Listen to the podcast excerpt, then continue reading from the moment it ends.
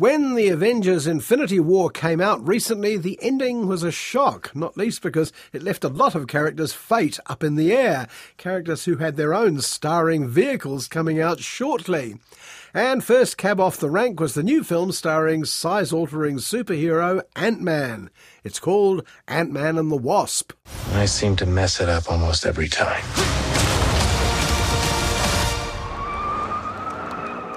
Maybe you just need someone watching your back. Hi.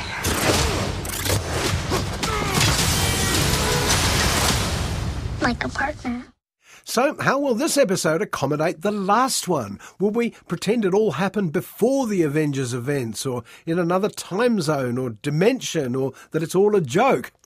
Well, it seems for much of the time the answer is all of the above. Scott Lang, former burglar, now part time superhero, is under house arrest after answering the call to join in Captain America's Civil War.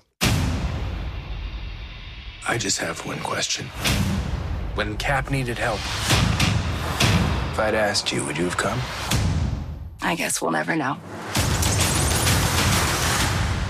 But if you had, you'd have never been caught. If you can't remember the finer details of the Ant Man films, or indeed any of the details, the brains of the outfit are Scott's would be girlfriend Hope and Hope's scientist dad Hank Pym, played at full crusty by a rather good Michael Douglas. Thanks to you, we had to run. We're still running. Let's go. Hank and Hope allowed Scott to test drive the first Ant Man suit, which allows its wearer to alter size up and down at an alarming rate. But it was only a matter of time before Hope got her own, rather upgraded suit. She's now the Wasp. Hold on. You gave her wings? And blasters. So I take it you didn't have that tech available for me? No, I did. But she and her dad are still on the run and looking for more equipment to allow them to enter something called the quantum realm. It seems Hank absent mindedly left Hope's mother there 20 odd years ago. But for this, they'll need Ant Man to come out of retirement. I'd love to help you, but I'm under house arrest. We'll have you home by lunch. I'm gonna come with you guys. Great job back there. Thanks. Are you gonna say the same thing to me? Good job. Thank you. Having re established the characters, Paul Rudd as Scott and Evangeline Lilly as Hope in particular strike sparks off each other in the approved Hollywood manner, we await the plot. And it's not a million miles away from the Avengers parallel plot, which you may remember is essentially the end of the world. I had a dream. The dream. What do you mean? I saw it. The end of everything.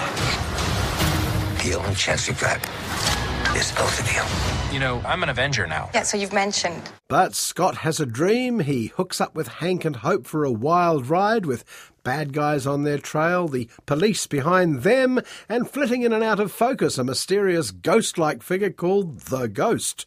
You have no idea what I'm capable of. She just wanted to give me a hug. Wish me luck. Really? Yeah. Watch this. The charm of Ant Man is, unlike the alpha males who mostly make up the Avengers, he's not exactly the sharpest tool in the kit. In fact, often his young daughter is smarter than he is, and so this cuts down the number of times we get lost in the plot. If we need to know something, chances are Scott does too. The only chance you got is both of you. Ant-Man and the Wasp teaming up. Follow my lead.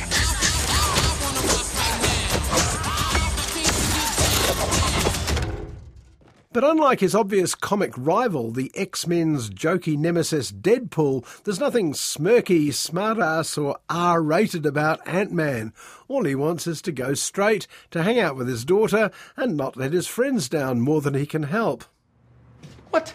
Why do I have such a small desk? Well, because you weren't there when we were choosing desks. You snooze, you lose. Well, I was under house arrest. Yeah. You know what? This isn't even a desk. This is garbage. You found this outside amongst garbage. I got it at a rummage sale. So you save money on my desk? Guys! Hope, please. We need to focus, all right?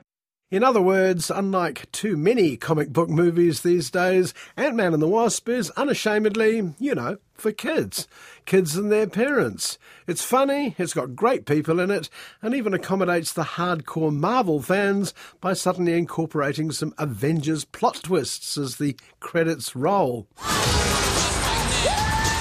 Oh, also, we have to save the world. That's major. We can't forget that.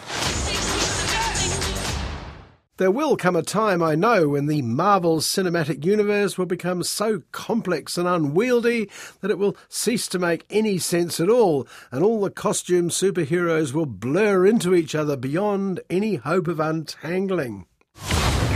We're gonna die. I don't wanna die.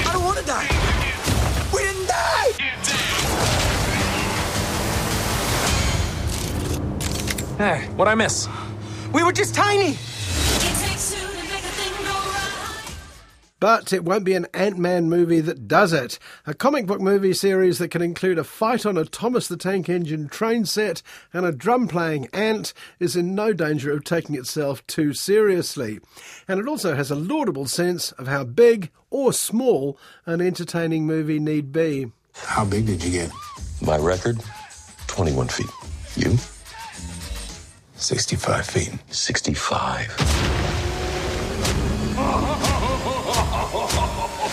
If you two are finished comparing sizes, 65.